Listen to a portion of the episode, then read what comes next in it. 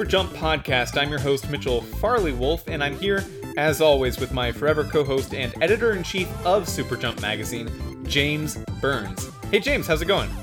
Hey, I'm excited to be back. Yeah, I'm excited to be back. Uh, I, Yeah. We forgot we had a podcast for a month. Yeah, yeah, we did. yeah. Uh, we'll talk more about that and our irregularity as as we get further on the show. But before that, we have a lot of great stuff. Um, I played one of my new favorite games of all time since the last episode of the podcast, and James fell in love with a new old console. Also, Gamescom happened, and we have an interview with the Kremling campaigners. The Kremling campaigners, who are the people responsible, and I, I will be as bold to say as they are responsible for getting King K. Rool in Super Smash Bros. Ultimate.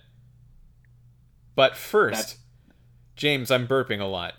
James, we talked about this before the show started, but um, I oh my god, I don't. I had some pizza before the show started as uh, for dinner, and that was a bad call. that was probably an incorrect podcasting maneuver.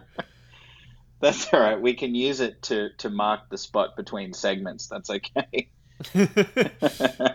yeah, I oh man. I hope this podcast even works, James. It would be it would be a shame if we waited a month for this podcast and then when we do it, it's just nothing but burp sounds. But maybe that's what like our freaky listeners are into. Who knows? who, Um, who knows? Uh, yeah, we'll burp our shame. way through. Well, let's get ready for the playtime report.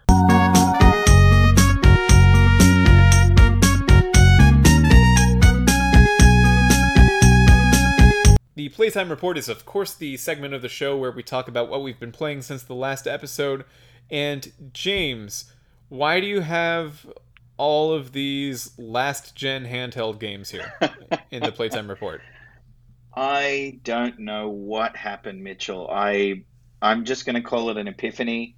Uh, somehow it happened. I all of a sudden started playing 3DS, and the really like the really weird and stupid thing about this is I've got like I've got two 3DS consoles and I've got a 2DS as well.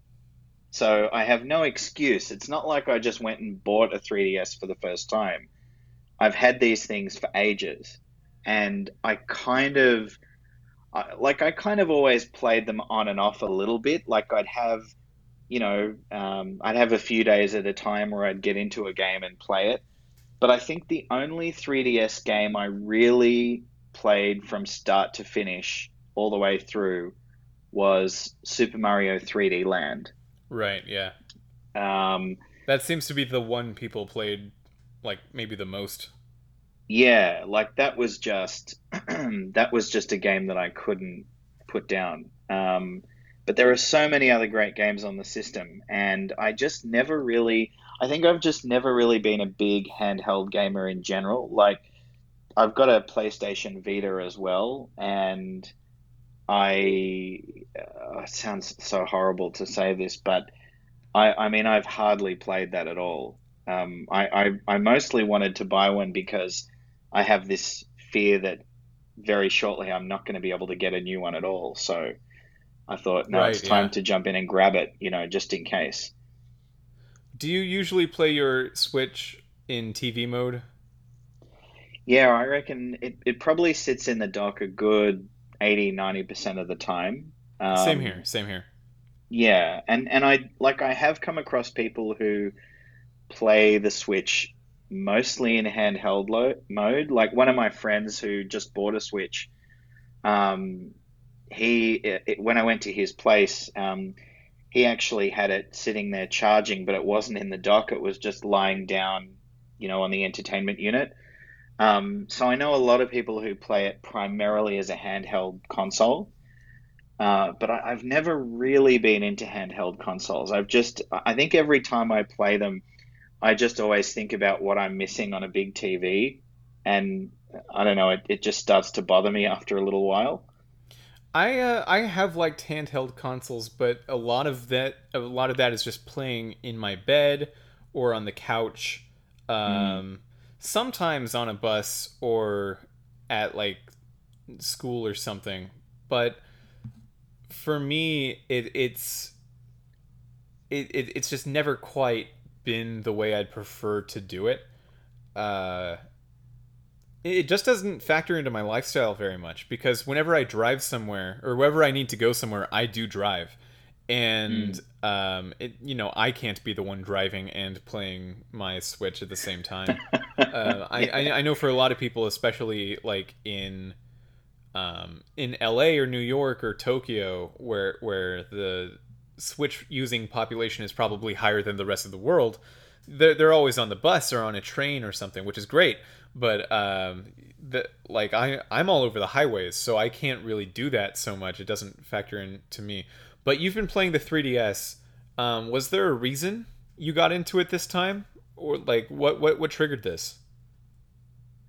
I I actually think part of it was and, and just it's just such a chance thing, really.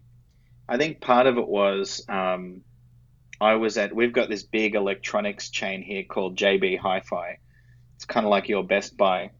Sure. And um, I was just, I just happened to be browsing the games one day and it just suddenly occurred to me how many of the, like the big flagship first party 3DS games are so cheap now.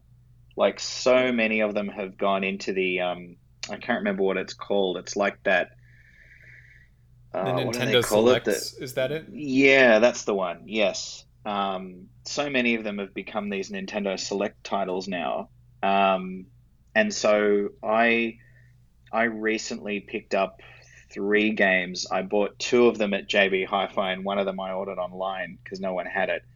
Um, and I bought Luigi's Mansion 2 and Yoshi's New Island for sixty dollars Australian, so they were thirty each, which is insanely cheap here for a new game.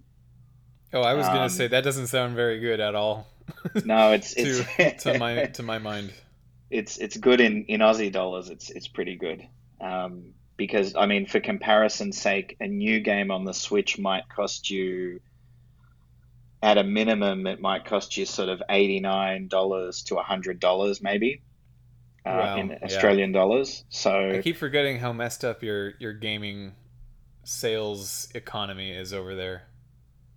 Yeah, I mean it's it's just um, it's really just the exchange rate thing, I guess. Like it's it's been normal for us for a long time, ever since I can remember, really, to pay sort of around a hundred dollars Australian for a new game. Um, so paying 60 for two new games is is a pretty good deal. Um, and Nintendo games especially seem to be like out of any publisher, they, they don't, don't seem value, to yeah. yeah they don't go through those big price reductions um, often. Um, so of of the ones that I bought, I've been playing Luigi's Mansion 2, which I believe is called Dark Moon in North America. Right, yeah. Uh, I've been playing that, and I've been playing A Link Between Worlds, the the 3DS Zelda title. Uh, and and I'm playing them pretty religiously. So uh, like I'm going on the longest handheld gaming streak that I've been on, I think ever.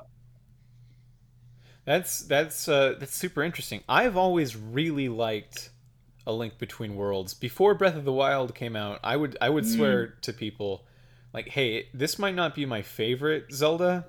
I think there's a strong argument to be made that this could be like a stealth best Zelda.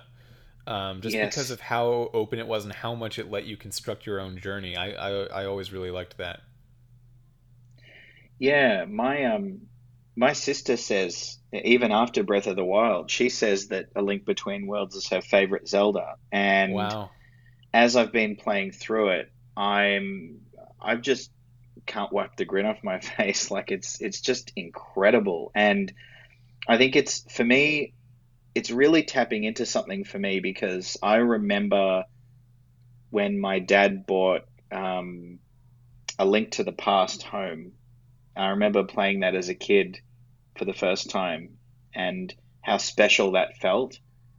Um, and A Link Between Worlds is really clever about sort of tapping into that nostalgia because it's obviously the same world and the same map and everything, but changing it enough that it's genuinely surprising. Um, Right. You don't you don't ever feel like you're retreading old ground, even though you're on this same map. Um, I, I feel a lot about uh, Link to the uh, Link Between Worlds as I do about the Resident Evil remake. How they move some of the jump scares around to make it feel like a new experience. How you remember playing it the first time, even though you've already played it before, and a lot of what uh, you liked about it the first time might be taken away from a, a secondary viewing. It, it, it's like that, but to a link uh, a link to the past, which is pretty interesting. Yeah, definitely. And and it doesn't feel like I think there was probably a risk that by revisiting that world and that particular map that's so famous, that it could have felt like a kind of borrowing from it in a really hollow sense. But it really doesn't. I think it feels additive. It really feels like they're they're genuinely adding something interesting to that world. Um, so at the moment, I'm I've gotten I've reached Lorule and I've done oh, I think I've done three dungeons in Lorule now. Um, so I'm making my way through. You might be around halfway through the game. Oh, nice, good. I don't I don't want to be near the end. um, I want there to be lots more to play. Um, and I'm also playing Luigi's Mansion 2, uh, which which this one really surprised me because I I liked Luigi's Mansion on GameCube. Um, I think that's a very very cool game, but Luigi's Mansion 2 kind of shocked me a little bit in just how sort of broad and deep it is compared to the original. Um, in terms of, you know, you're obviously now um, making your way through multiple mansions. There's not just one, but each mansion is like its own world or its own kind of biome and has its own theme. Um, and just the fact that there's so much more depth. So, you know, there's multiple kinds of ghosts, a lot more than the original. Um, you know, they each require specific methods to take them down. There's multiple bosses, and there's a lot more environmental puzzles as well. Um, so it, it just feels like kind of a much richer and more complete game than the original. Right. Yeah. Interesting. I've um I didn't love it as much as I loved the original, and I really liked the original. One thing I, I kind of didn't like so much was that the uh, mansions. Well, there were multiple mansions, and they were each smaller, uh, Mm, significantly than the original Luigi's Mansion. Uh, yeah. Something I really enjoy in games, and this is probably just a, a, a me thing, not really saying anything about the quality of Luigi's Mansion Dark Moon.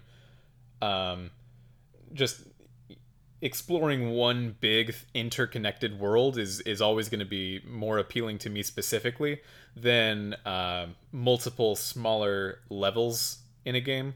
Um, Yeah. So if there were a Luigi's Mansion 3 anytime soon, which maybe there will be considering that they're remaking Luigi's Mansion 1 for 3DS right now. Um if, if they do that, I'd like to see a return to the original uh, one mansion structure. What what would you think about that? Yeah, that's interesting. I um I don't think I really have a preference. Um I my guess is that the way they did Luigi's Mansion 2 um so you know you, you've got the smaller mansions but then you've also kind of got these almost like um, stages within each mansion. You know how you sort of complete a little mission or a quest and you keep coming back to the laboratory and you kind of uh, it's kind of much more segmented and broken up. Right. Um, and I'm, I'm assuming that's just to cater for the fact that it's a handheld game, so you can kind of, you know, jump in and complete one one or two objectives and then stop. Um, if they were to do a Luigi's Mansion 3 on Switch, I'd I'd really want them to go all out with it in terms of making it a really big world and um, there's a lot of clever ideas in Luigi's Mansion 2 that they could that they could incorporate. Um, I really hope they keep making Luigi's Mansion games.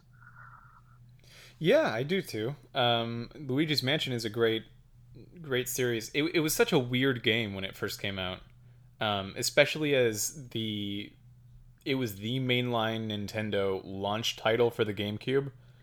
Uh, at least it was here in North America. I don't know what the launch lineup was everywhere else, but like it, it was the title, and it was such a weird thing to yeah. say, "Hey, this is the thing. This is the thing our console can do." Um, but it worked. It worked. I, I I liked it a lot. I I don't know how. Uh, I'm not. This is one of those games that I'm actually pretty unaware of its standing within the gaming community among other people besides myself. But yeah, I I really liked it. Uh, to me, it's just one of the classics. Yeah, and it's it. You're right. It's sort of it's one of those games that it's almost like describing it on paper. It just sounds so niche and odd that the thought of it being a major launch title for a Nintendo console is is just bizarre. Um, and I'm sure there are a ton of fans of it on the internet and everything, but it's not it's not really a series that I identify as having its own kind of huge fandom separate to other franchises. And yet there is something like it's so unique and so specific and it has its own kind of atmosphere and feeling. Um, I yeah, I, I hope it doesn't stop with Luigi's Mansion too. So, James, um, speaking of spooky games on Nintendo consoles um, that are good and th- th- those are all the synonyms and like the the only things in common these two games have. Uh, so it's a bad segue. Hollow Knight. I've been playing Hollow Knight. Uh, we talked about it on the last episode, and I think what I I came up with to say on the last episode was that I wasn't ready to talk about it yet because I could tell it was something kind of special and different, and I uh, I didn't have the vocabulary. I wasn't ready to to, to weigh in on it because I wasn't very far into it. Yeah. I've since beat the game. Uh, I've 100%ed it. Wow. But then an update came out uh, two days ago, as of mm-hmm. recording. Mm. And now I've 100% minus about 5%ed it, so I still need to work on that. It continues to give. Yeah.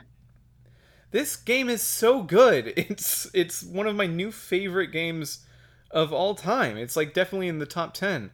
This caught me by surprise so hard, James. I, I, I said this on the podcast before, but I, I only bought it because it was $15 and I was getting on a plane ride.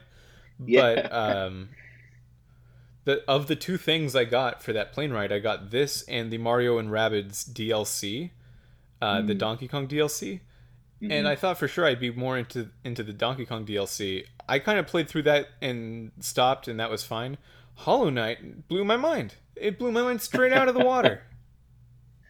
and it, I mean, I have to say, you know, for, for anyone listening, like you've got to read Mitchell's review on Super Jump magazine because it's a really, you know, I said to you on Discord, it was a real pleasure to read. Um, and, and I think one of the reasons I enjoyed reading it was that it, it didn't it didn't quite feel like a lot of the other reviews I've read of this game um, you know, and video game reviews are kind of famous for their cliches. Um, and a lot of the Hollow Knight reviews were kind of full of cliches, I thought. But yours was quite unique, and I was really interested in in reading your perspective on it. Um, Thank you.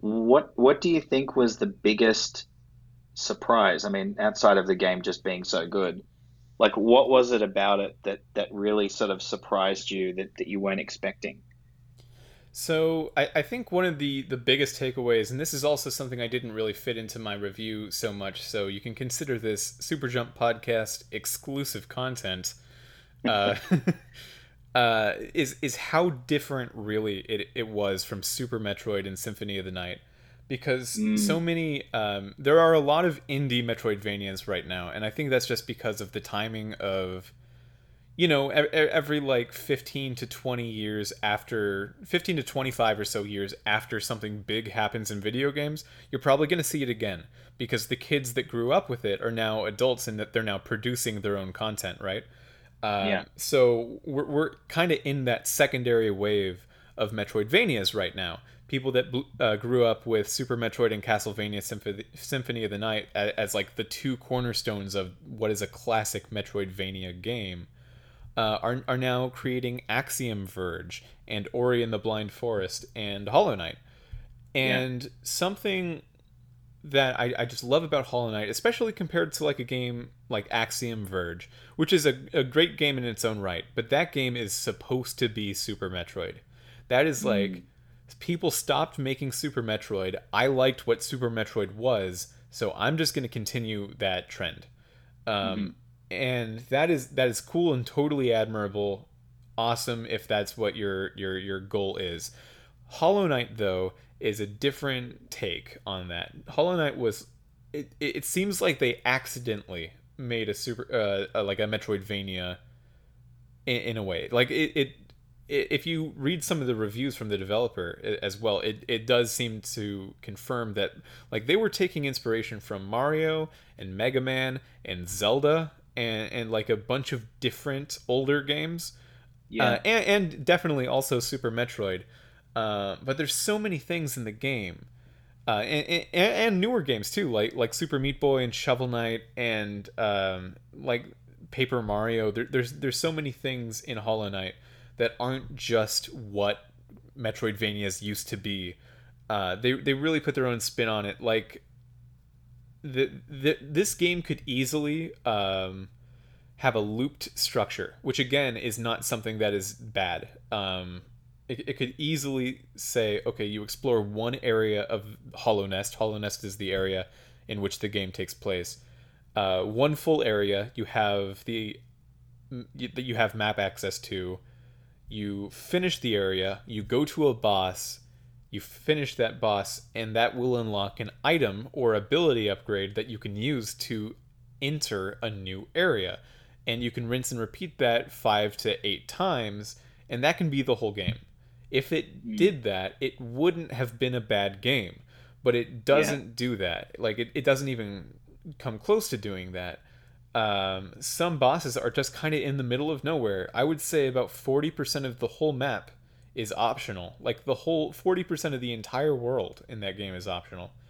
Um, it, it'll be really hard. It, the game will be really, really hard if you don't go to any of those optional places and kind of outfit yourself with uh, upgrades and just information about the world that you can co- uh, collect from those areas but but yeah it, it's just uh it, it's really something special it never felt like it was slowing down into repeated content or even repeated structure for content um Yeah. un- until i was like right about to finish the game and then i finished the game and it was over um Yeah. so that was that, that it it's just really special and it, it, it's uh it's such an impressive thing that team cherry during the development of this game uh, team cherry is the developers they went from having two people at the beginning to having three people at the end uh, and the scope of this game does not reflect a game that was made by two to three people with help Yeah. from like a few others that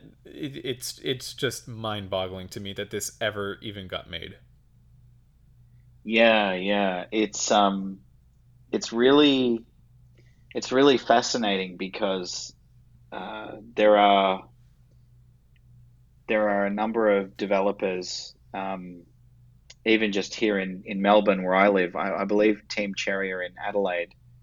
Um, there are a number of developers here in Melbourne that, that are creating um, creating content that's uh, maybe not quite as ambitious as, as Hollow Knight, but is is is of a similar level of impressiveness given the amount of people on the team. And uh, I've seen some stuff recently that uh, that the people are working on here in the dev community, and they're not at the stage of having a publisher or they, they don't know how to get these games out there. Um, and I'm just blown away by what they're creating. And it's it's really it's really satisfying to see that Team Cherry was not only able to finish this game, because a lot of these games end up, you know, on the cutting room floor kind of thing, Um, not only did they finish it and get it published, but it's had this incredible reception. And Yeah. I, I haven't seen numbers on what the sales are of it, but I assume it's selling like crazy. So, Um, so I, they crossed um, within about two months ago. They Yeah. crossed one million sales or million copies sold on PC and a quarter million copies sold on Switch within just the first few weeks of the Switch launch. Uh, so by now, I, I assume they're probably well into like 1.5 million copies sold. yeah, it's just incredible. Like, Yeah. it, And I know, feel bad the- because this game came out over a year ago, close to a year and a half ago.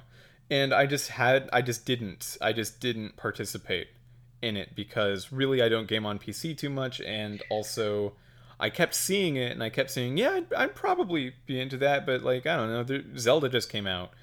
Um, and and then Yeah. later in the year Mario just came out and then earlier this year God of War came out and like there was so little time to focus on Hollow Knight. Mm. And not only would I say that I was wrong to think in that in that sort of way, but I would also say that at this point, um, I I would say Hollow Knight is better than some of those big names that took the spotlight, and in in some cases just like completely rivals them. Um, pr- pretty astounding, just pretty great stuff. Um, I I heartily recommend it but we can't just talk about Hollow Knight for the whole podcast. um, unfortunately, uh, that you'll have to wait for my Hollow Knight cast, uh, which will I don't know. I make a lot of podcasts, so it's probably going to exist. um, but let's dive right in to the newsy nibble.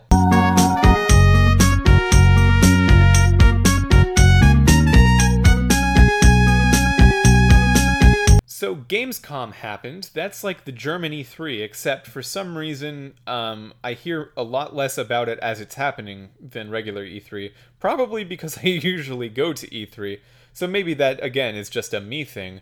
Um, but a lot of big news did come out of Gamescom uh, since the last episode, James, and I think it is as a gaming podcast, it's our duty to sort that news and to decide what is the cream of the com. What is the best piece of news to come out of uh, Gamescom or biggest piece of news, however you want to rank it.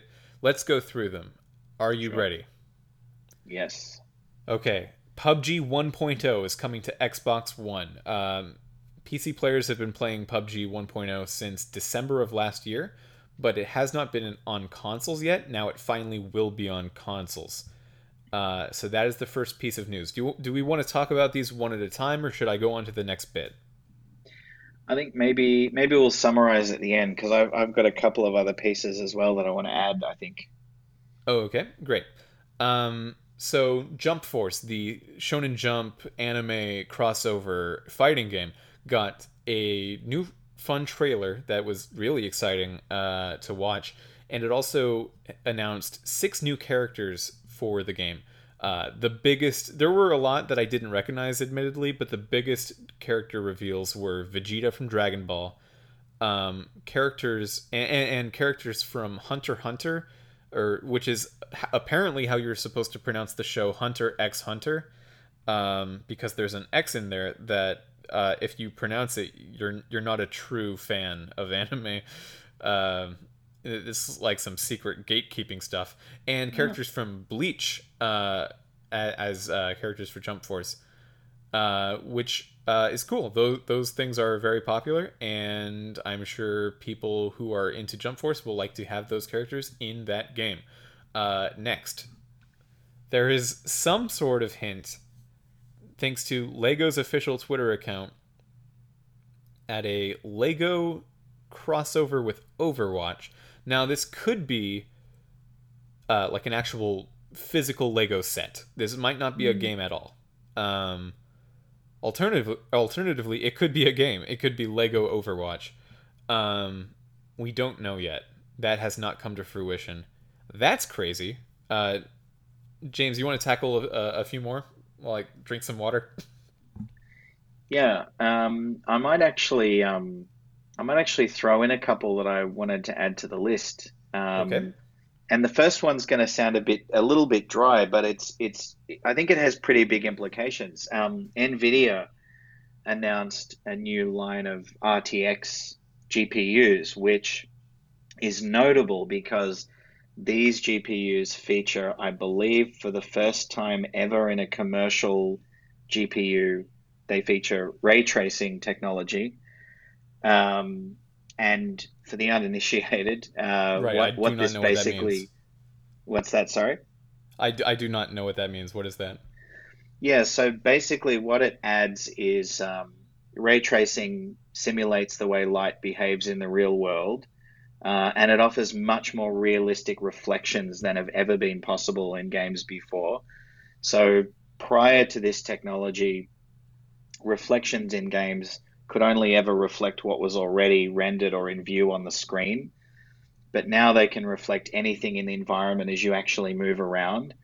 So uh, the the example that came up at Gamescom was during the um, there are a couple of demos, and one of them was Battlefield Five with ray tracing, and the example was really cool because um, let's say you're you know you're, you're crawling along against a wall and the ground is wet and there are all puddles in the ground if an enemy is approaching from the other side of the wall that you you wouldn't normally be able to see them you can actually see their reflection in the water as they're approaching Interesting. Um, okay.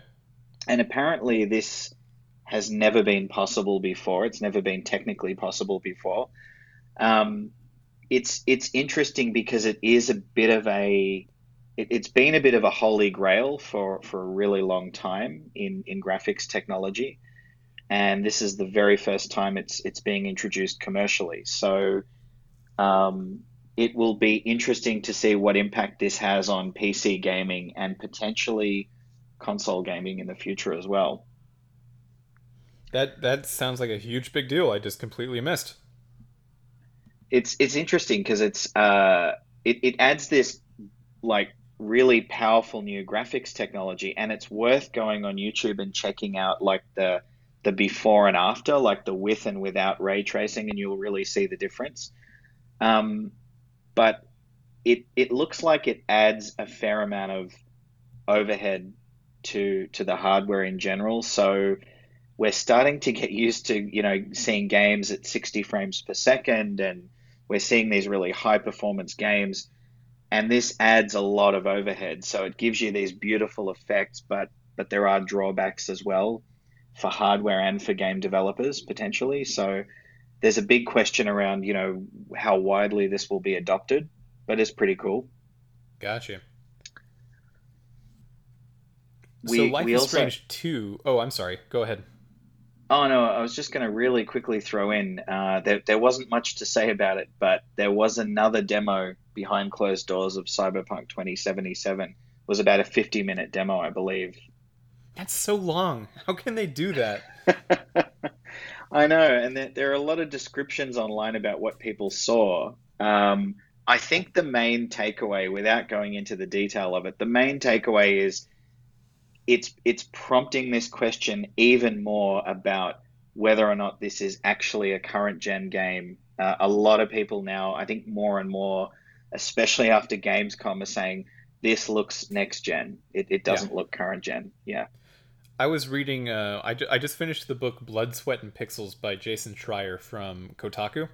Oh yeah. It, yep. It's a great book, and I I can just imagine all of the getting ready for the convention cycle that Cyberpunk 2077 has done is going to be something we're going to read about for 20 years. Like Yeah. they must be busting their asses off at CD Projekt Red in order to make that has- happen. Like that's crazy. Yeah. A 50 minute demo? The game has to be like done for that to happen. And you know it's not. You know it's like years away still. Well, I read something, and I don't know exactly what this means, but I read something about um, one of the things that came out of Gamescom was apparently, this is really like third, fourth hand information, but apparently CD Projekt Red basically said that this game is now fully playable from beginning to end. So they've actually got like a they've got like a uh, how would I put it? The main spine of the game is is is all playable, and they're basically adding flesh to the bone now. Wow. Um, so their progress is is pretty crazy. I think. I am excited for that game. Yeah, me too.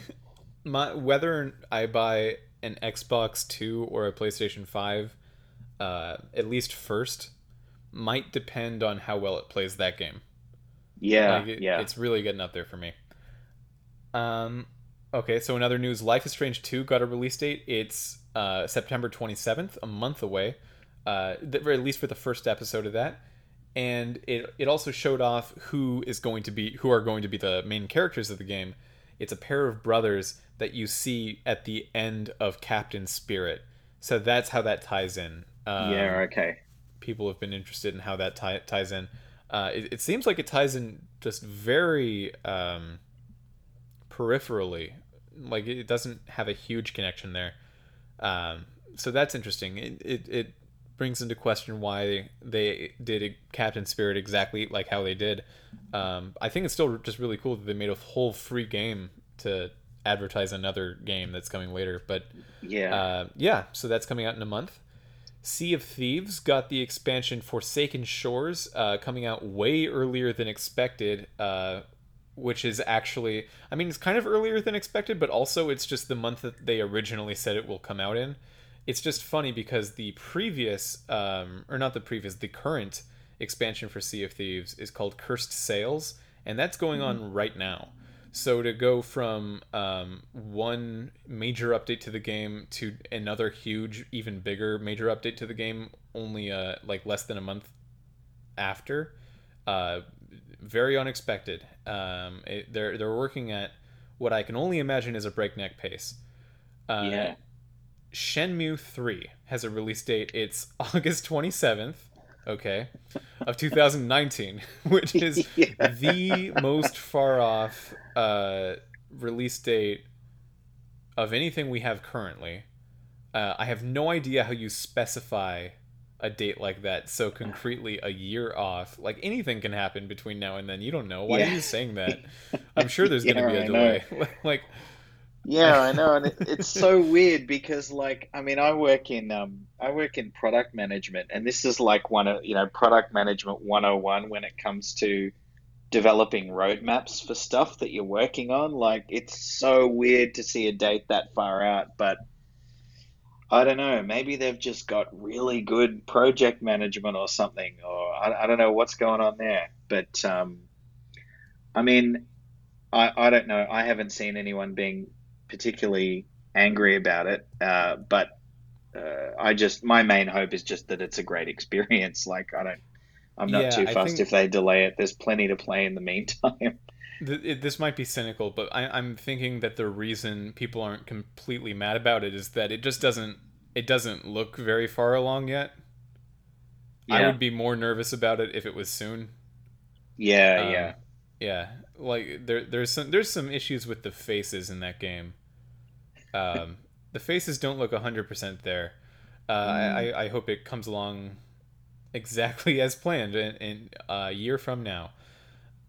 I wonder if there's. I wonder if this is close to like the the world record for furthest out release date for a video game that was still honored when it came out. Um, I, I wonder if there's been like a longer shot than this. There's definitely been games that have been announced and then came out. Like Duke Nukem Forever was famously 15 years after its original announcement, but um, I it never it never had like a solid release date until it was pretty close. This Yeah. is this is pushing it. yeah. This really is. We'll we'll we'll wait until we get the next delay announcement anyway. yeah, yeah, yeah. I, I mean, if they don't hit it, they don't hit it. But Yeah. uh, we'll see how that goes. The spiritual follow up to Until Dawn, which is a collection of games called The Dark Pictures, has been announced. The first episode of w- which is called The Man of Medan. Uh, that is coming out this um, or early next year, actually, early early next year. Um, did you play Until Dawn? I I didn't, but I I actually watched the trailer for the Dark Pictures, and it looks really cool. Um, Yeah. I, I was really impressed by the, speaking of faces, the facial animation looks incredible. Um, and I like the idea of, I actually like the idea of it being a set of sort of self-contained horror stories. I think that's a bit more interesting. They can, presumably, that means they can sort of change up the setting and the characters as much as they want between episodes. Yeah. Um, almost like a, a you know a Black Mirror type situation. Um, so that's oh cool. yeah, I, I think they'll, they'll be completely standalone. Um, Yeah. I mean, I'm not sure, but it, it seems like they want to do completely standalone um, stories.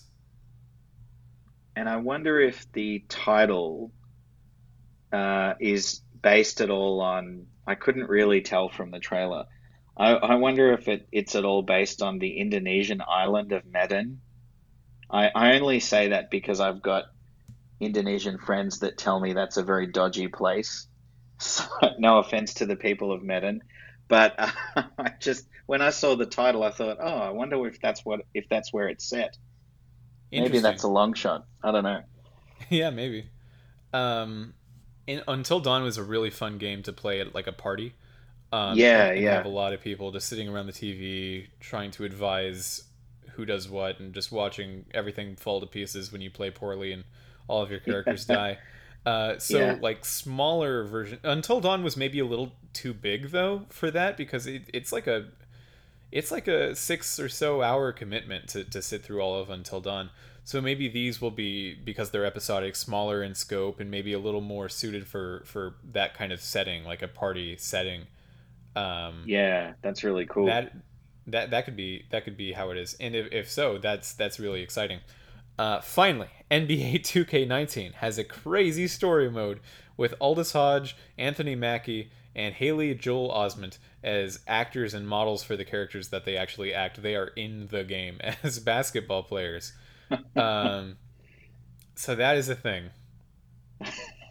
That's happening. Yeah. It, was there any more? Were there any more pieces of news you had to to add from Gamescom? Um, just uh, so they they there was also a big sort of gameplay, and I think it was playable this time. There was a big playable segment of Sekiro: Shadows Die, Die Twice, uh, which again, like I'm gonna say this for everything, but please go and check that out on YouTube because it just looks unbelievable. Hmm. Um, I mean, it's it's definitely not a Dark Souls or a Bloodborne, but it's got. It looks like it's definitely got some of that DNA uh, in there. Was there any? Were there any reveals for that? Was there any news, or was that just more gameplay? Um, there may have been. I'm not sure. I just I had a little look at the gameplay footage, um, and it's definitely that little grappling hook that they revealed in the first trailer. It looks like that's something that you use frequently. Like that's a that's almost your main method of kind of traversing the the world. Um, and there's a big focus on you know kind of being up above your enemies and surprising them by jumping down on them and trying to get one hit kills. Um, just looks absolutely amazing. There's lots of mini boss type characters, and um, apparently it's even more difficult than Dark Souls, which has me thinking, how much more difficult do games need to be Yeah. before they're Yeah. just total torture, you know? Um, and the only other thing was there was some um, gameplay of Rage 2 Oh, okay. and I I haven't gone into that one in detail, but they did reveal a lot about the game in terms of new weapons and abilities. Um, and there are some concepts in there that remind me a little bit of Doom 2016 in terms of kind of the interplay between having a weapon and then using an ability like there's this ability where you can sort of jump in the air and pound the ground and knock all the enemies over. It looks really fast paced. And there's a brilliant segment in the gameplay footage of vehicular combat that looks a lot like Mad Max Fury Road in the best possible way. Like it has you chasing down this huge truck that's got like flags all over it. You know, you're there's this convoy of vehicles going down the road, and you're actually shooting them and trying to take this big truck down. It looks absolutely amazing. If it plays as good as it looks, it's going to be massive. So, James, we're now faced with a question. What is the cream of the com? What is the best piece of news? What's the biggest, most important thing to come out of Gamescom? Well, the one I'm most excited about still is Cyberpunk 2077, um, okay. which is difficult to say because, you know, like we're reading impressions and that sort of thing, but we didn't, we weren't actually able to see it ourselves. Um, we, it has me thinking we need more writers in Europe that can go to Gamescom. Um, but that that's the thing I'm most excited about personally. But I think the piece of news that has the most, like the biggest implications for the industry is is the Nvidia RTX announcement. I think. Yeah, you was... made some you made some good arguments for that being the the cream of the com. I'm I'm hesitant to say that because I I think while that will be the biggest news and like probably the most important I, I don't know how excited I can be about a video card. I don't know. Uh, there, has got to be some sexiness factor here to the, these pieces of news. I yeah, mean, maybe you're right. Maybe I'm just thinking about it wrong. No, no, you're not. I think I mean, you know, technology is great, but but it's all about the game, right? So, um, they they only demoed a couple of games with with this technology. It looked really impressive in in something like Battlefield Five. I think I actually think the place where it's going to have the biggest impact, at least in the short term, is competitive shooters because it does add this, it's sort of subtle but significant new strategic element that was not there before. Um, and th- this reflection technology, you know, they were talking about it in terms of like water on the ground, but obviously it affects any reflective surface. So I think it, it adds this whole new dimension, particularly for competitive shooters. Um, but outside that, you know, it makes everything look prettier, but it, it, it kind of remains to be seen where it goes. Yeah, yeah, that's a good point. Um, I am probably thinking about that in second place right now. I might put the Dark Pictures, the Until Dawn follow spiritual follow up at my personal cream of the com. But you know what, James? We can have different creams of the com. And I think that's just the kind of podcast we are. So get excited about those pieces of news. that's right. There's there's plenty of space for more cream of the con. It's all good. Okay. Um, when I say go, you're going to hear an interview that I did um, about a week and a half ago already with the Kremling Campaigner. They are the the two runners of the Kremling Campaigner Twitter handle uh, that have been campaigning for the inclusion of King K. Rool in Super Smash Bros. for three full years now. They finally got what they want. Here's what they feel about King K. Rool in Super Smash Bros. Go! Hello and welcome to the Super Jump podcast. I'm really excited to have two very special guests here today. You might know them from Twitter on the handle the Kremling Campaigner. Please welcome Thomas and Eric. Hey guys, how you doing? Thank you, Mitchell. It's good to be here. Yeah, sure. I, it's it's great to have you here. Uh, so first of all, congratulations are in order. You got you got K. Rool and Smash. That's amazing. yeah, it is. And feeling hasn't really sunk in yet. Yeah, same same here. That uh, we said on the conversation toward the end. Um, you know, we would just be two loudmouths talking about a crocodile from a game starring a ape with a tie if it hadn't been for all the fans who filled out the ballot, who made their voices heard. So it's really you guys who we have to thank. Yeah, exactly. Well, it does seem um, uh, I am borrowing a little bit from the conversation right here. There was a leak on on the conversation that is beginning to be picked up by different websites. Uh, so I feel very comfortable picking it up as well um, their contact Dave Throat, which I happen to know is legit.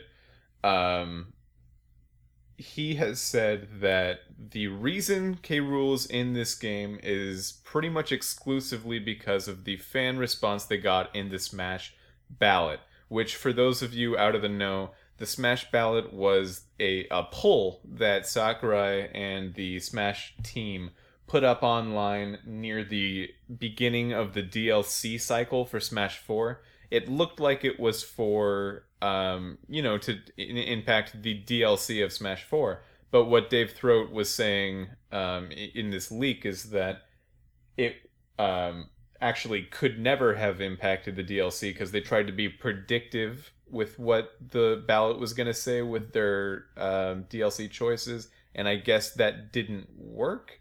And I guess that they are just using the ballot now, which is cool. Um, so, as the largest, I, I think I can safely say this: you guys are the largest K Rool official um, campaign. I, I think on the internet. You you guys are a huge part of why this happened. It seems.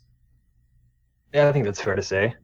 it's really, really surreal to hear anybody even say that. I mean, just the gulf between being people talking about him on the internet, being called maybe a vocal minority in some circles, and then all of a sudden, wow, here he is, and he's back, and now everybody's looking at us to say, you know, thank you for bringing him back. You know, all of the kind words they mean honestly so much. It, it, it's just incredible. Yeah, I I don't think that K Rool is a character that would never have gotten into fan or would never have gotten in uh, without the fan demand. He is a legacy Nintendo character in a lot of ways, but he definitely would not have gotten in this time, perhaps, without the fan no, demand. certainly not. Yeah, I think I think the fan campaign certainly accelerated his inclusion. I don't. I mean, I don't want to say that he would have never been included had it not been for the ballot, but I mean, it was certainly a huge help because, as we've seen with games like Donkey Kong Country Returns and Donkey Kong Country Tropical Freeze, there was no K Rool in sight, and people used his absence to try to detract and say, "Well, K Rool can't be in Smash because he's irrelevant." right. And as we've seen, I guess relevancy isn't all that matters in the eyes of Sakurai and Nintendo. If there's a demand for a character, I mean, it makes business sense to include them. Sure, the important yeah. thing too is, you know, if you start from a neutral position, you know, just the character doesn't appear. Over time, the narrative is going to shift more and more in the direction of, you know, he was never that needed in the first place. He was never that great a character in the first place, and in fact, he might have been a bad character. He's Crocodile Bowser, and they just kind of threw him in there because they needed a boss in the final DKC. I think one area where we succeeded is kind of highlighting the fun aspects, maybe the un- unappreciated aspects of his older appearances, and also potentially how the character could stand to evolve to be more fleshed out as a well-rounded character, literally and figuratively, if he were to start making those new appearances. Exactly. I think one thing we should stress is that, you know, like they always say, absence makes the heart grow fonder. I think a lot of people, including us, may have taken K. Rool for granted, and we didn't realize how great of a character he was until until he was gone. Sure, yeah. I um uh, oh, just one more part of the Dave Throat leak is that there are uh, parties in Nintendo that have wanted to use K Rool for whatever reason in whatever game, but were told they could not or they should not by some sort of Donkey Kong IP brand ambassador, which is an interesting like that's a really weird concept to me that there's some uh, you know, Illuminati uh, Donkey Kong character organization within Nintendo, but it does seem that there is that. Um, and that's, I'm sure that's broken now. I'm sure that they can and probably will use Donkey, or sorry, K. Rool now, which is crazy. That's amazing. Right. And you know, sort of the the surreal thing in that regard is, for years and years, it had been sort of a, a beating drum among the fans, and particularly some K. Rool fans, is that like the Donkey Kong series, it's Western. He prefers Fire Emblem and Kid Icarus, yada yada. So to have it come out that reportedly he was the one who called dibs on reviving the character and bringing new life to him, you know, that's such a remarkable turnaround that you know we never could have seen coming, honestly. No, Right. definitely not. My my personal speculation, and I have no real reason to think this other than just my feeling of how this went down. My personal speculation here is that um, Sakurai looked at Smash 4 and thought, okay, well, in Brawl, I kind of finished off all of the main Nintendo All Stars. So I'm just I can only kind of get weird with it with some more off the wall suggestions, things I just kind of personally want.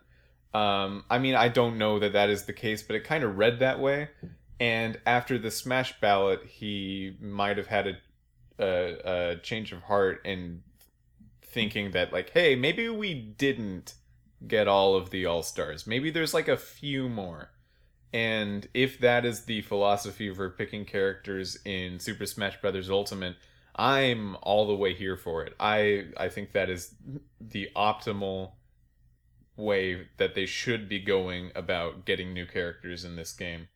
Well, yeah, I, I think K. Rool and Ridley certainly qualify as older Nintendo All Stars that haven't been included up until this point. I mean, Ridley had cameo appearances as a, as a boss, but Sakurai kind of had a change of heart. I don't know whether that was he came to a decision for himself, or perhaps Namco Bandai, who was reportedly developing Metroid Prime 4, maybe they kind of nudged him along and said, Sakurai, maybe we should include Ridley because he's going to have an appearance in Metroid Prime 4.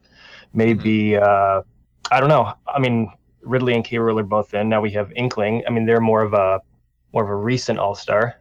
Yeah. Certainly, I, would certainly count them as an All Star. And then we have Simon Belmont, who's a, a legacy Nintendo pick from the NES era, who represents an iconic franchise. So I think certainly, uh, in terms of the choices they made so far, I think they're definitely more geared towards that All Star moniker, as we've seen with uh, in Super Smash Brothers Brawl and Melee, rather than in Smash Four, which was more of like a as you said, it seemed more of like Sakurai's personal choices. Mm-hmm. Yeah. yeah. One attitude I saw, especially after Smash 4, is that there's kind of like this false dilemma. A character can either be popular or they can be unique. You know, if, if we choose nothing but the characters that the fans are requesting, that would be boring and predictable. And so we should want those characters to not make it in so as to stay surprised and excited. I think this game is sort of proving that that doesn't hold true. You can put in those characters. You can maybe have some surprises too. I mean, Castlevania, it, it's a well-known series, but before uh, our friend Divergibin, it's not as though he was on everybody's list.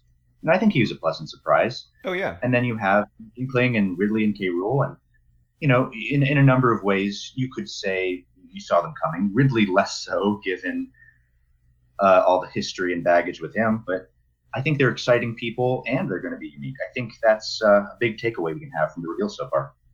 Yeah, the Inkling seems especially unique in a from a gameplay perspective. She has the uh, the the paint and everything that, or I guess the ink, not the paint, uh, as Nintendo has been pretty consistent upon saying. Don't don't tell them that it's paint; they'll get really mad at you. Um, yeah. Um, so I want to talk I, about you guys. Where you, where, where's your guys' origin? Where did you? Why did you start the Kremling Campaigner Twitter account? I was the one who first started the account. Eric joined on. I believe it was early on in the ballot. We needed somebody else to help me out, basically. And it, the account started. It was the middle of 2014. It was actually before the 3DS released, and we definitively knew that K. Rool was not in that it was just sort of in a spell of pessimism where I, where there was a lot of leaks saying, you know, he's not going to be in, he's going to be a stage boss, he's going to be in the Assist Trophy, whatever. And anyhow, I figured it was good to preemptively start raising awareness for the character. We didn't know what DLC would entail at that time, or even if there would be any, but we figured, you know, why why not give it a shot? Just I made some kind of 10 minute WordPress website outlining, you know, good parts of the character, why fans like him, and pr- prior to that, I should say I had been for about two years serving as the uh, de facto leader of the K Rool's Kremling Cutthroats thread on the Smash boards. Um, not necessarily, I say de facto, I, I post frequently. You know, that's the extent yeah, of it. Okay, I, I kept a list of everybody who said, I want to be named as a K Rool supporter. Eventually, the list got so big, several hundred people, that every time I tried to update it in the original post, it would crash it and I couldn't update it anymore. so I kind of had to just be, uh, you know, a little less formal about it. But that was a fun time. It was a fun community. It transcended uh, just liking this cartoon crocodile. It became, you know, a big amalgamation of every of DK fans of every stripe, and it was really a fun thing to witness. I thought. Yeah, yeah I, I, I've been following you guys um, j- just your your whole campaign for a while now, and this is it's it's really impressive to me how unified it is for just. I mean, you can kind of boil it down to just people that like a fictional guy. we we just like one guy, but it really seems organized and, and it, it, seems very sincere and, and uh, organized, yeah.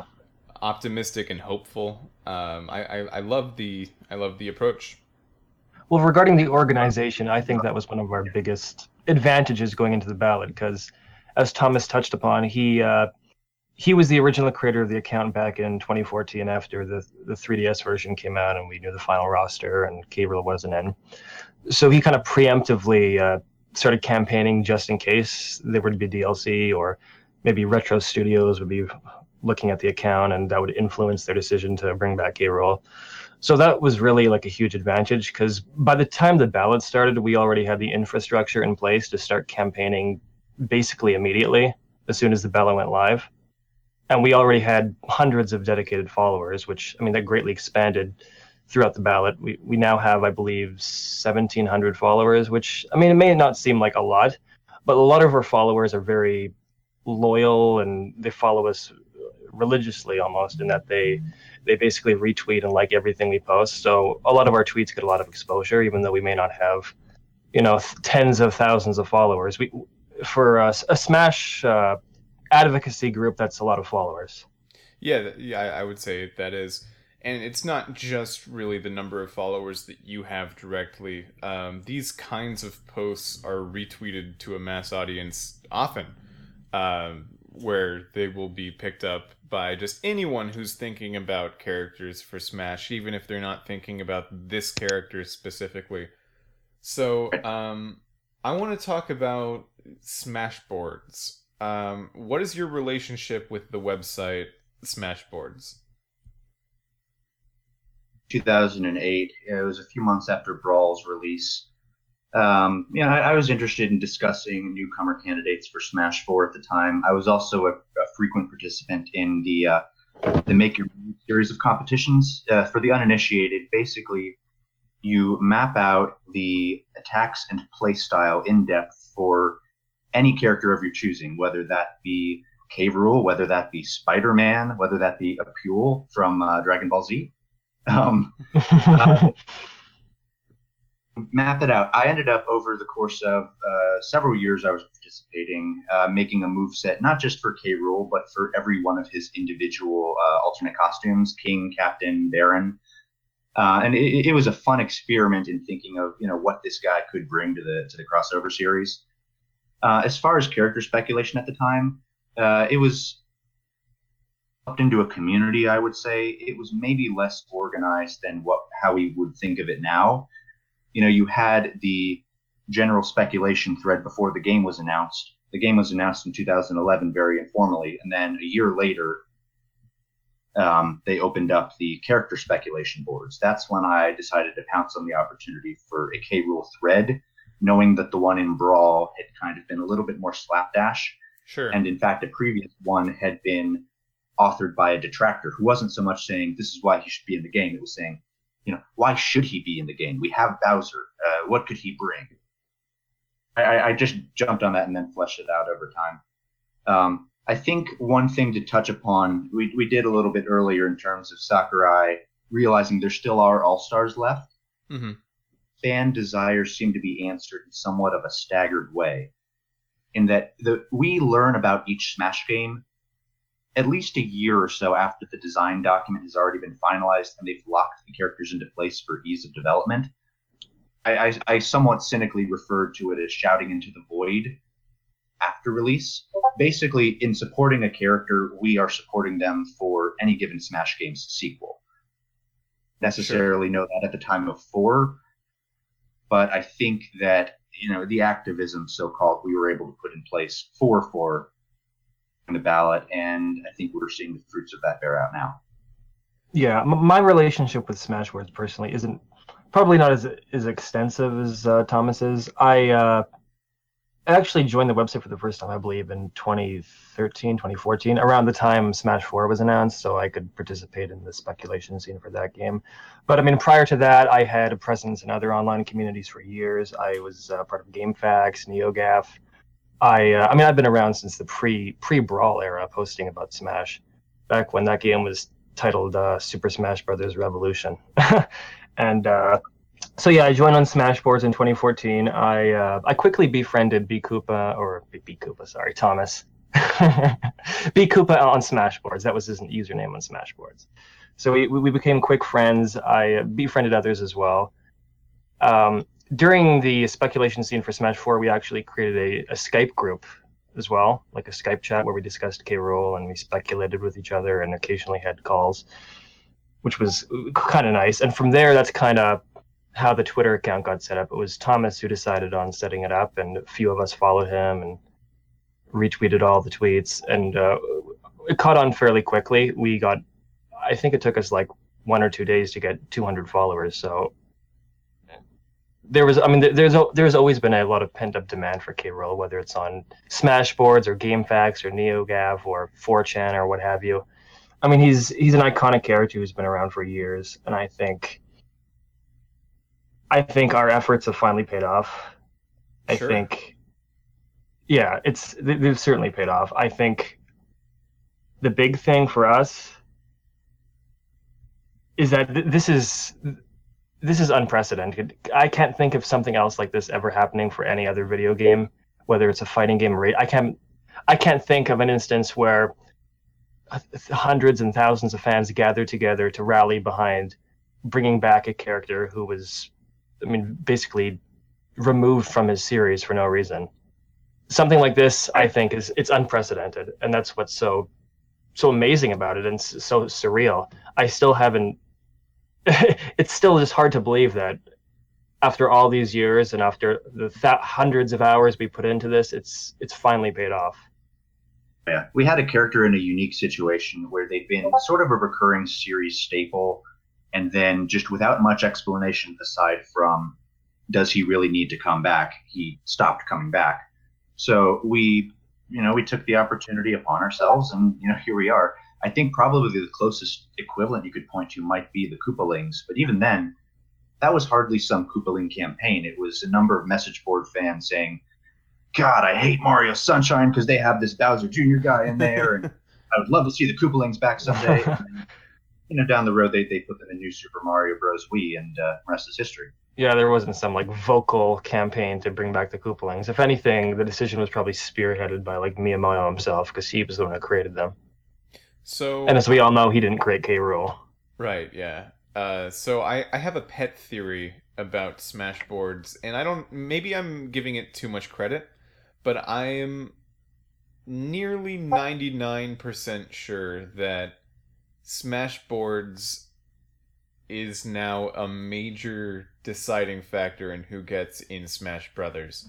Um, I if, think it's certainly possible. If I mean, there, there have been online, reports if you're trying to find like which characters are desired, which characters are being talked about, that is where you go. That that is where you would you would find that out. Like I, w- I would imagine at least for the English speaking crowd, if you're trying to find out, hey, who in Smash or like who do people want, um, you go there. And I I think characters like the heavily fan demanded characters from before Smash Brothers 4, um, like an Animal Crossing representative and Mega Man were probably so ubiquitous that that was everywhere. But I wonder if Ridley really would have picked up to the extreme critical mass that it did if it wasn't for the fact that the Ridley thread on Smashboards was always the, the, the biggest and the most controversial and the most talked about and then K. Rool right after Ridley. Um, you know, it, it, it's interesting. I, I wonder if it's not if it wasn't for that website specifically, would we have a completely different roster than we have now? I, I think that's certainly an interesting question because, uh, as I was about to say, I think there have been reports that Treehouse members like Nate Bihldorff have uh, have like secret accounts on Smashboards that they've they've lurked with. Uh, I, I mean, I don't. I certainly don't think Sakurai himself is viewing it, but um, one one source within the Treehouse was saying that the Treehouse members occasionally relay info to uh, Nintendo of Japan and Sakurai and mm-hmm. let him know which characters are highly demanded. So I, I, I certainly think that theory is probably accurate. I mean, Ridley was. There have been various different fan polls over the years. Ridley not necessarily didn't necessarily win any of them, but his presence on Smash boards was certainly, I mean, certainly big enough to be noticed by the Smash team. Sure. Yeah. Right. To clarify, uh, it was on NeoGAF in 28 after Brawl's release. Nate Bihldorff uh, posted that you know we're something to be effective. You know we're watching. You know it's it's it's fun to stay up for Japan time with you guys. Recently, there was a Reset Era poster who went to, I believe it was Comic Con. He got to speak with JC at the Treehouse. He effectively learned that the Treehouse members are in semi regular communication with Sakurai. He likes to ask them who would count as a big deal among Western fans, and they relay that information to them as best they can. You know, if I'm a, if I'm to don my tinfoil hat a little bit, I would not be surprised if their own personal preferences were to leak over into that just a little bit. I mean, oh yeah. Say, just hypothetically they were to want Dixie more so than K. Rool, You know, they might maybe not relay how much of a big deal K. Rool would have been in comparison. You know, not to not to level accusation. That that's one hypothetical out of potentially many. But you can see how that's potentially an imperfect system, and we think probably the ballot would have filled in the gaps. With how close IGN is to Nintendo of America, to put on an even thicker tinfoil hat, um, you wonder like how how influenced that opinion that they're sending over to Sakurai is by just a few people. Because really there's there's some critical tastemakers over at IGN that uh, have have kind of influenced the discussion of what is a classic and what isn't for for years now. Yeah, and there was that uh, I, I believe it was was it Matt Casamassina, one of the one of the reviewers for IGN was like in his uh, returns review, he said something along the lines of, "Oh, thank goodness the Kremlings and the Kongs are gone." Yeah, they, they were not fan of Rare's Donkey Kong treatment. Yeah. Yeah. Mess. So moving on from K. Rool, we we have this huge Twitter account. What are we doing with it? What what does the Kremling campaign campaign for now? Well, I briefly entertained the idea of changing the account name to like brought back K. Rool to like celebrate the fact that he's back. But I mean, other than like continue advocating for the character and just showing our followers how great he is and retweeting fan art, I mean, th- there isn't that much we can do because now that he's back, I think, I mean, I think his inclusion in the next Donkey Kong game is ine- inevitable. I honestly cannot envision a scenario where they release another Donkey Kong game after Smash Ultimate and K. Rool's not in it. I I literally can't. I I just can't. But I mean, we there's still I mean, I guess there's still unfinished business to do until he's back in that series as well. So for now, I mean, we might as well just stick around and continue doing what we're doing. Our official description after the review, I said this was the official Bring Back K. Account. Now he's back, so we'll stick around to show off everything great about DK's number one foe. I think for the time being, that's a acceptable goal. We yeah. have our Discord channel, which kind of doubles as a social channel for uh, all fans of the character and of Donkey Kong. It can also double as a competitive channel once the game is announced. We have K. Rool mains coming out, going to tournaments. That is cool. That's something account. to look forward to. Yeah, exactly. Yeah, um, yeah. It, it's not necessarily going to convert into any sort of other campaign, so to speak. We've had a few people reach out first for advice. You know, I want to kind of push this character. What would you recommend?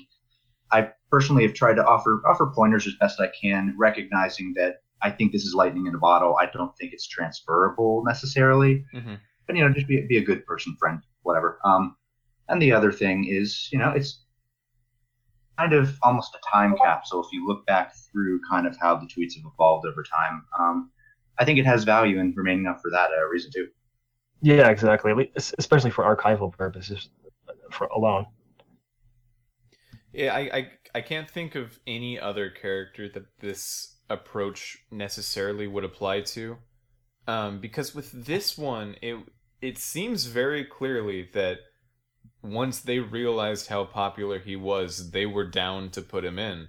Where everything else is, it, it seems like they kind of maybe the fans are overstating some sort of popularity, or Nintendo understands it and they're just kind of sidestepping it in the case of maybe Toad.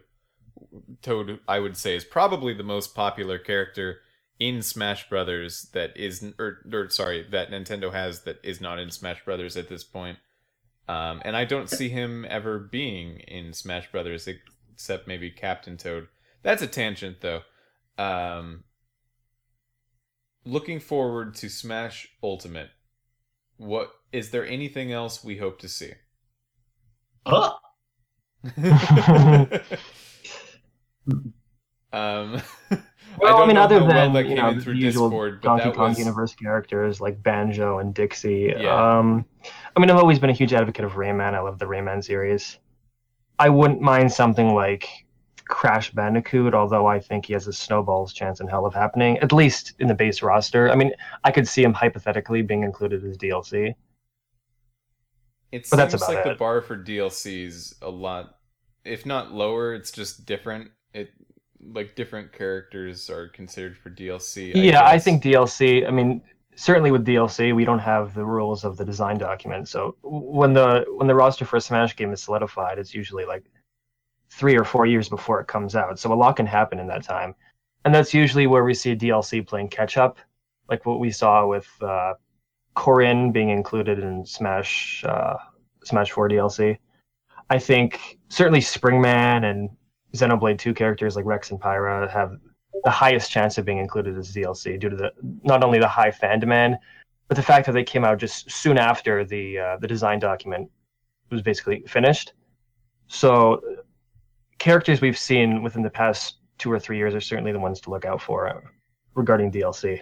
I also think no matter what, uh, the DLC is going to be kind of different terrain this time. Last time it was during the dying gasps of the Wii U, Mhm. so maybe that would have affected their approach in tending toward either popular cut veterans or big splashy new series we can point to to say now Cloud can fight Mario and Link. Now Bayonetta can fight Mario and Link. Perfectly healthy console, um, so that might allow them to be a little bit more flexible, stretch their wings with the choices they do. Uh, I don't know. I, at this point, kind of wanting anything for the game is a foreign concept because K. Rool was so dominant in that aspect for so long. I think it would be really cool to see Dixie as an Echo, Echo character. I think, in terms of specials, Crom has indicated that they can kind of pick and choose, you know, the moves that they pull from to some extent. So I think she could maybe pull Donkey Kong's up special, keep Diddy's neutral special with her bubble gun, and his side special, and maybe DK's down special too with her hair ground pound. I think that would be a pretty faithful harkening back to Tropical Freeze. Allow a really popular character to show up. Advantage of the fact that she can borrow assets from Diddy as a pretty easy inclusion. Right. The yeah, it it seems like the main difference between a clone in the past and an Echo in the the new Echo Fighter system is that their properties need to be the same with uh, their their weight and their speed and their jump height and their jump speed and their falling speed and all that stuff. Uh, that that's all the same exactly from Echo char- characters, which works out because in Donkey Kong Country 2, where you have Did- Diddy and Dixie on the screen doing the same stuff at the same time, uh, they are the same speed and they are the same size and all of that stuff. Just a few things are different, really, between the two characters. So I could see that happening. I that would probably be my most wanted Echo character. Um, Yeah. And then Miss Pac-Man, obviously Miss Pac-Man after that. Miss Pac-Man would be a great choice as an Echo. yeah, Those I, now I are agree. with uh, with uh, Richter. Though the one thing with Miss, Miss Pac-Man is that due to the fact that Midway created her, I don't know if there's like some you know copyright shenanigans preventing her from being in a costume, or I don't know. I I I think she would be a great choice personally. I like Miss Pac-Man. I like Miss Pac-Man better than the original Pac-Man. So, I mean, I'd certainly be happy if she got in. I think I think we're probably going to get a lot of DLC. Like Thomas said, the Switch ecosystem is much healthier, so I think DLC will will be more of a long-term commitment this time. Um, as for me personally, like I said, I there are a few characters I'd like to see, like more rare characters or Rayman or Crash. But overall, like I got what I wanted, so I just want other people to get what they want. I'm already happy. I want Sakurai to make as many people happy as possible. That's uh, Taking that's a good ourselves perspective. Yeah, taking ourselves out of the equation just a little bit, both agreed that at this point, their comfort in showing both Ridley and K. Rool with four months until release, you know, makes us sort of wonder: Do they have anything bigger coming down the pipeline?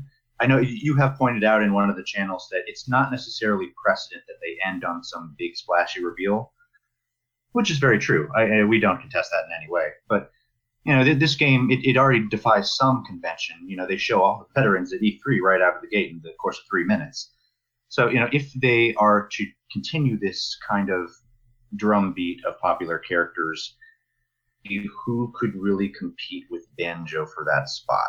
Sure. It's it's Banjo or they resurrect the Waluigi Assist Trophy in my book, and I think we know which of the two is more likely.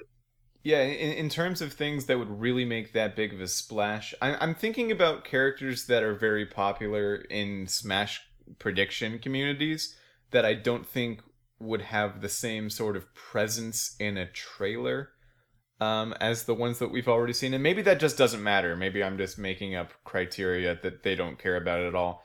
But I'm trying to think of like how exciting really is a Bandana D trailer. I understand the character, I understand the desire, but like how does that play out, you know? How does that no, play out I in completely the agree. media? That's why I entertain the possibility of them including Bandana D as like a, a hybrid of Meta Knight and Kirby, so they can like reuse Kirby's frame and give him like like a spear, like kind of like a sword move. Hmm, But okay. no, I, I honestly can't envision. I mean, maybe I'm wrong. Maybe uh, they have something amazing in the works, but I I have a difficult time envisioning how they can make a Bandana D CGI trailer really hype people up. chance, honestly, the next reveal we get, be that in some general direct in September or some website stream, I think it could be maybe a breather episode, one of these more middle of the pack characters. I'm thinking somebody like Incineroar is the Pokemon Sure. obligatory newcomer, maybe Isabelle is an Echo character. I think they might want to go for those guys next and then save the big bang for the very end. Be just speculative, speculative, but you know. Yeah, I'm I'm trying to think of like Banjo would do it. Shovel Knight might have done it, but that's been deconfirmed. Um, just just characters that a lot of people have been talking about or asking for. It really seems like they're covering their bases. Uh, I like we were talking about how Brawl didn't actually get all of the All Stars, and I'm thinking at the end of this game, you might have them. You might have all of like the really high up All Stars. Um, there are a Yeah, lot of I- I Nintendo tend to characters, but we're approaching that number. I think the Waluigi fans would contest. but other than that, I mean, I, I completely agree. Yeah. I think with Waluigi, you need to have an obvious character for the next game at all times, I suppose. Um, and that has that is really becoming like the whatever Smash Six is, Waluigi will be will be there. I it feels pretty likely. The, the other thing with Banjo, you know, Sakurai has commented on him briefly way back in the Melee days. It was something to the effect of about how adult circumstances kept him out back during the Rare era. Um, so he's at least crossed his mind once.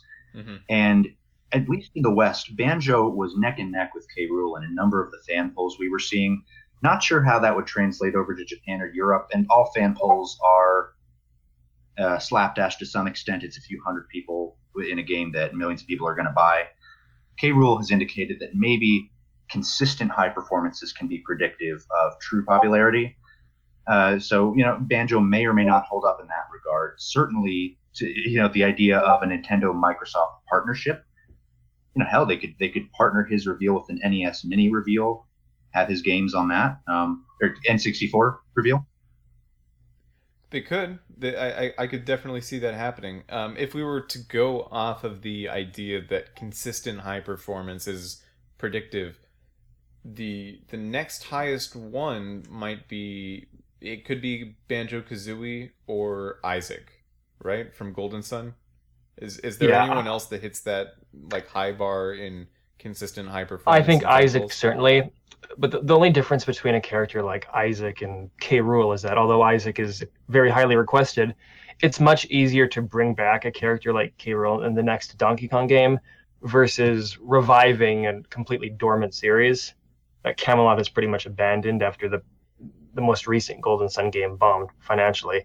But I think after Isaac, I think Bandana Waddle Dee is up there. Although I'm personally not invested in the character and don't think he's super exciting, I recognize that he does have a huge fan base, especially in Japan. So I could see, I can One conceivably see him getting in.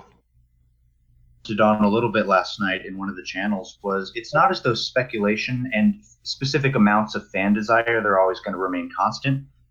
You know, as you continue to address every single fan request there is, you know, eventually there's going to be kind of camp of just surprise me, I'm fine with whatever you do. We already saw that a little bit before. You know, eventually you're, you're always going to have some character demand to some extent but you know if they consistently keep addressing these requests it's just going to get smaller and smaller and uh, you know there's not necessarily always going to be the next k rool the next ridley given the history that each of them had with them Yeah, the K. Rool situation was completely unique and, and unprecedented. Yeah, I I um I have some characters that I think, hey, these are important. These are top tier Nintendo history characters. But then also when Sakurai announces something like Wii Fit Trainer, I get really excited. I really like that kind of character as well, and that would maybe necessarily come at the cost of the actual All Star I had in mind. And I, I think it's an interesting sort of balance to see how Sakurai reconciles that because as far as Smash Ultimate is concerned, um, there do- there doesn't seem to be those at all. Like if if you go back to Melee, that had ice climbers, and that was kind of that thing. Brawl, let's see. Um, I suppose bringing back Pit, uh, bringing back Pit at that kind at that time is a bit on that level, but also bringing up Snake, that was also confirmed right away, and Wii Fit Trainer was confirmed right away with Smash Ultimate. The first few characters that were confirmed were not um, were, were, were not at that level at all. They, they were all just really desired, sensical characters to include. Well, you could sort of make the case that Simon Belmont qualifies as like the obligatory NES retro revival rep, in that he's based on his design from the original Castlevania, and the Castlevania series itself has been. I mean, I think the last release was was Lords of Shadow 2. That was years ago. But Simon Belmont himself has been absent for quite a while. So, I mean, I guess he could qualify, but so far we haven't really seen something akin to Mr. Game & Watch or Rob or anything like Mhm. hugely surprising. I think that change is sort of pretty you know it, it came as a shock to a number of people. On smashboards there's what's called the rate their chances thread. Hey there's a new character and people say their reasons they think they're in or out and kind of attribute an arbitrary numerical value to it. Um, the aggregate of results, uh, Takamaru uh, from, uh, I can't pronounce the name, I don't want to butcher it, but Takamaru, the assist trophy uh, from Smash 4, he was atop that list by a pretty sizable margin, Mhm. and he got kind of shut down early on as another assist trophy coming back. Um, maybe the patterns we thought applied always in the Smash game, this one is just going to throw them out the window. Yeah, so that that potentially means that we may not get a new Pokemon character this time. Other patterns may be broken. Who knows? Yeah, I originally predicted that there would not be a new Pokemon or Fire Emblem character, um, except perhaps Echoes, because I don't know how to predict Echoes at all. They just seem to have whatever they want to do for Echoes. But um, I, I assumed that when you're bringing back Pokemon Trainer with Squirtle and Ivysaur, and that you have a Kanto remake for Pokemon coming out this year, um, you're good. You're good on new Pokemon representatives. And it doesn't seem like the internet agrees with me. Incineroar seems to be the dominant prediction there. Um, yeah, I don't know. we'll see how that goes. I really couldn't guess what they're doing with Pokemon. Uh, I, I mean, I only assume it's also Ciner- Incineroar because of leaks that seem to suggest that being the case. But the two main leakers for this game seem to have been I don't know, something happened to both of them. They're not they don't seem to be like at the same level of leaking as they are anymore.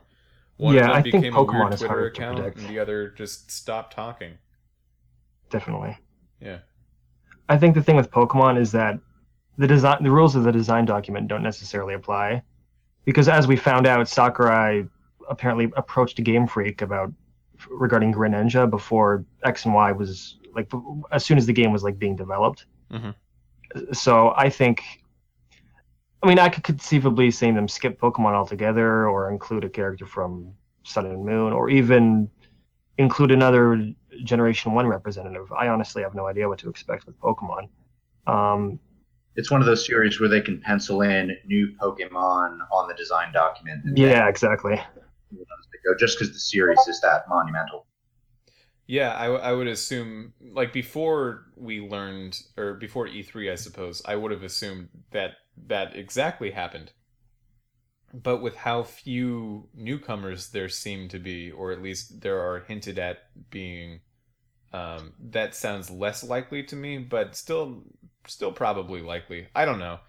Um, it, it's hard to say. It in the past, there's always been these like go to. Okay, let's wait for Little Mac. Let's wait for uh, you know, in Brawl, um, Wario was just the most obvious choice.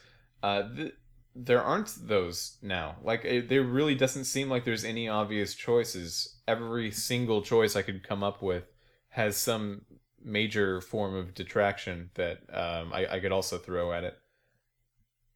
Right, and even that that was the case with uh, Ridley and K. Rool too. Yeah. I mean, I, I think I, I made some comment to you to the effect of, you know, every character has something going against them, but there have to be some newcomers. Some newcomers are going to have to defy those sort of albatrosses around them. So, you know, it's going to be interesting to see where they get to triumph over over the shortcomings and where the shortcomings might bring them down ultimately. Yeah, I think for most characters, with the exception of possible echoes, I've like kind of estimated them at below 50% uh, probability. But because there has to be some newcomers, I'm still predicting them, even though I put them at like 40 or 30% probability, uh, which is weird. It's a weird world. Um, so we're about to wrap up. Uh, do you have any final thoughts for our audience? Anything about K. Rool you'd like to tell them?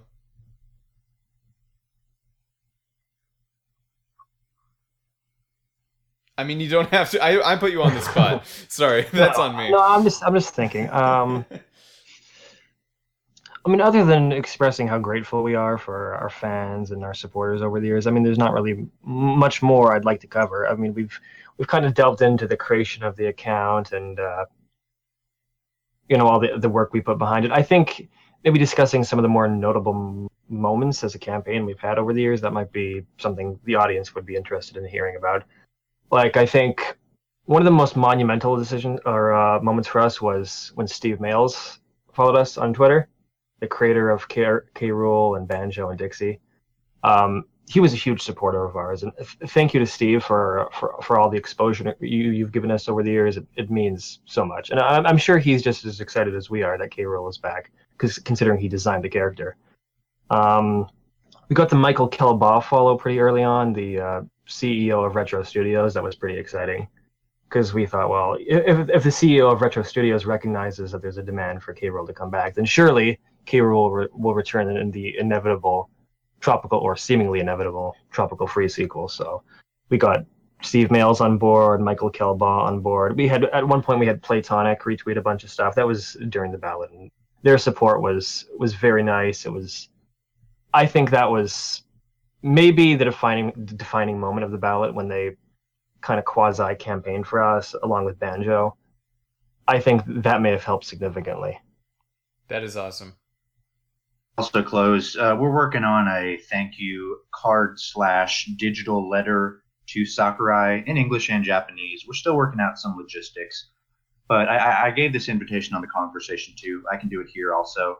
Uh, for anyone who wants to put their name on that sort of online list, you can either D- DM us on Twitter at BringBackKRool, or you know I, I can accept uh, private messages on Smashboards at bkuba666 as well. We're happy to add you on because we figure Sakurai, to his credit, he deserves all the thanks in the world for seeing that fan demand Absolutely. and acting.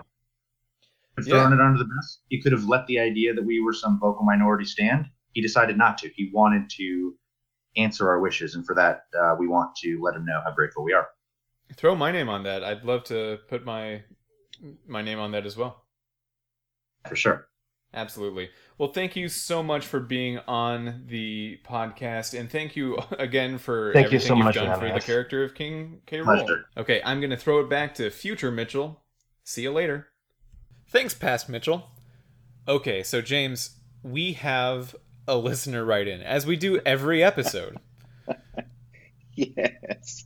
Yeah. Uh, So- oh, my if you've never listened to the show before, uh, we just have so much mail coming in all the time that we uh, we have to sort through it and pick the best one, um, the best one out of all of the ones we got. Um, and, but but we do it because we, we love our fans. So here's the uh, here's the listener write in that we want to read this week. Um, and maybe maybe we'll uh, come back to it next week and see if we can uh, like give some advice to the person that sent it in and just uh, see how that goes. So here we are. Greetings to you. My name is Heather Ten Brook from Atlanta, Georgia. I am 38 years old and my husband William Brook is 46. On September 17th, 2016, I was declared the winner of 246,764 100 sorry, I read that wrong.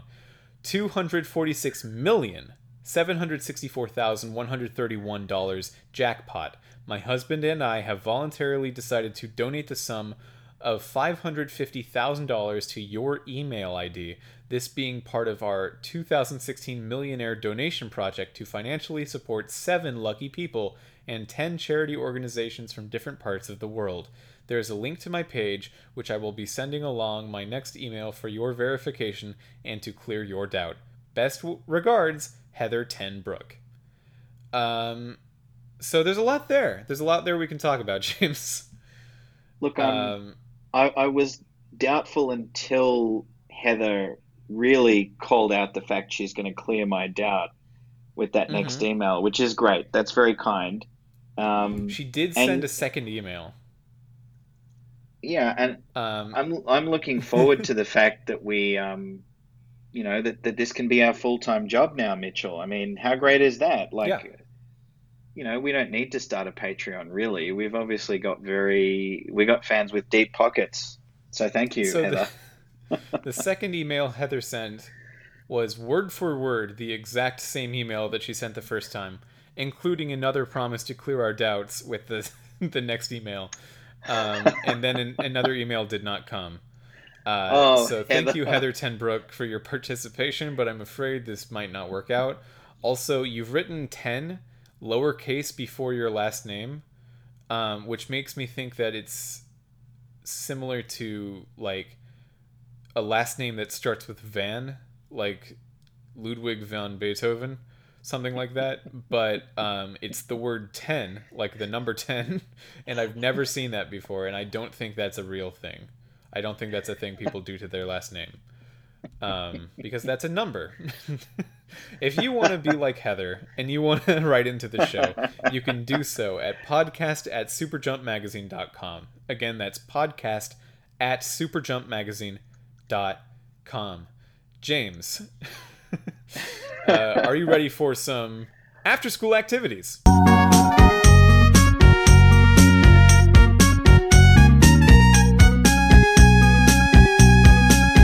I'm just going to recommend, uh, after all that totally non technical discussion about this new NVIDIA card or, or cards, um, I'm going to recommend checking out Digital Foundry. Um, they're, they're, as you know, they're one of my go to YouTube channels because they're amazing with everything they do.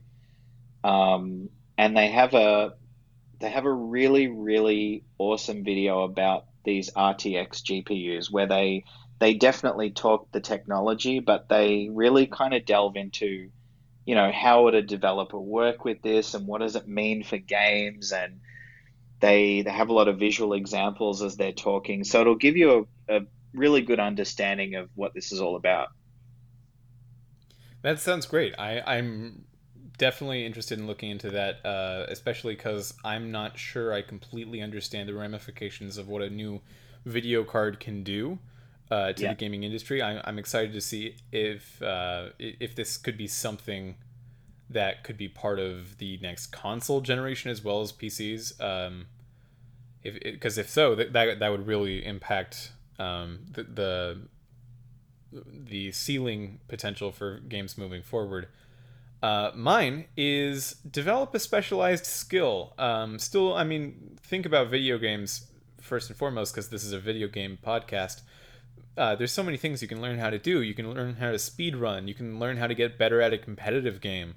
Uh, you can learn how to do or go through a difficult game and complete it 100%. You can uh, get really good at something and be impressive all on your own. And I think that uh, it might be a little while until the next episode. I'm not going to promise anything this time. Uh, so you'll have a lot of time to do it. Uh, and that, that segues into our announcements this time. We have one announcement, and this is that this has been the finale of our second season of the Super Jump podcast. Uh, we're working on some kinks that, when ironed out, will make the show a more cohesive, personal, and regular experience for both you and us. Um, when you hear us again, it will be season three, and hopefully, we uh, will have a much more polished show. Um, I, I want to put this out there. We're looking for um, a third co host of the podcast.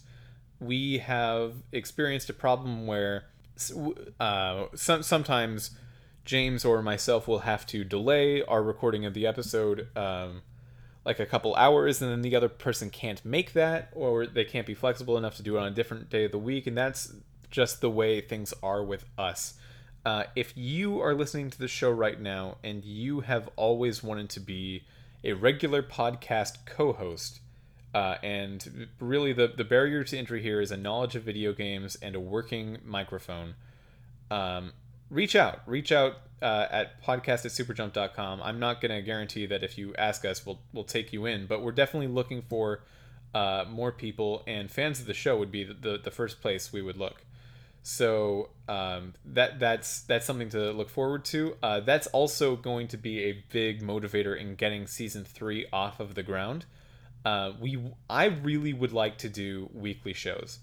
Uh, a weekly episode would be just the the, the, the, the best way we could move forward um, because we've been seeing numbers dropping when um, I, I really don't think they should. Um, iTunes removes our our search engine or our search engine power if we haven't released an episode in a certain number of weeks. Uh, and we're, we're just having a really hard time getting stuff out every week. Uh, this would be it would just be expedited if we have more people working on it. It would be more difficult to do, um, but it's it's something that I'm as the editor of the show certainly up for. Um, our theme song for this season has been Battle Against a Clueless Foe by Shane Mesa off of his Mother 4 soundtrack. Thank you so much for letting us use that song, Shane. Uh, I mean, you don't know that we were doing it, uh, but you did put your song up for a Creative Commons license, which allowed us to do that without asking you, as long as we credit you, which has been fantastic. Uh, also, in, in the same vein as co hosting the third season of the podcast, we are looking for um, new music. So if you're a musician and you're a fan of the show, uh, and you'd like to uh, find some agreement uh, where where we could use your uh, your music as our theme song or record a special theme song for us, if you're interested in doing that, uh, please reach out. Again, the email for all of that stuff is podcast at superjumpmagazine.com. That's podcast at superjump magazine.com. If we use your music or art or anything that uh, fans design, we're also very open to um, compensating you for your work. Um, please remember to subscribe on iTunes if you can. Review us on iTunes. Tell a friend. Follow us on Twitter. We're uh, or Superjump Magazine, pretty much everywhere. Follow Superjump Magazine itself on Medium. And that's been our show. Thank you so much for listening. James, you got anything else? No, just yeah. Thank thank you everyone for listening, and I hope you look forward to season three. And remember, stay, Stay super. super.